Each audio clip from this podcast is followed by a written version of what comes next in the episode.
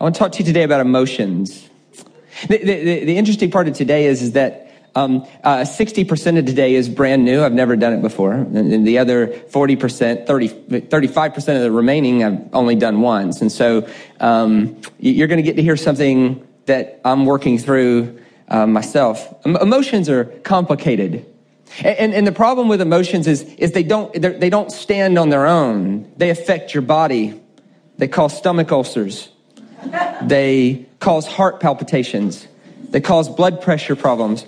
Lots of studies now are talking about the connection of unforgiveness and bitterness to cancer, heart disease, things like this. And if you've lived long enough, you, you know you, you, know what I'm talking about. I mean, I, I went through something uh, many years ago that I, stress is not the word to describe what was happening. I, and I'm not going to bore you with the details of it, but just trust me, stress is not the word. And um, I was hungry, and so I went out and got something to eat. And after I ate, I thought I ate something bad or something. Something wasn't right. I, I, I don't know how to describe it other than I felt like I was going out of the world, and something deep inside of me told me, go to the hospital. And I was by myself. I drove myself to the emergency room.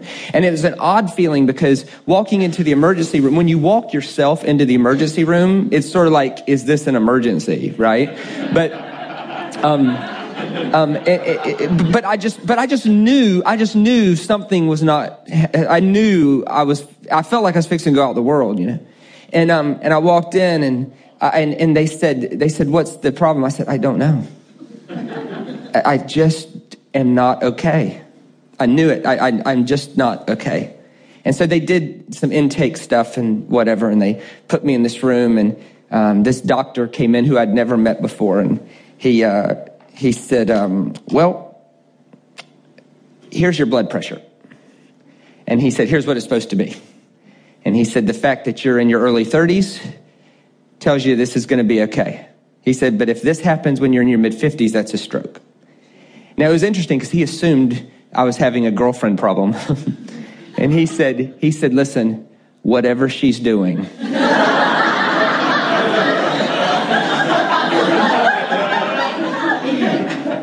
or whoever she's doing. it's not worth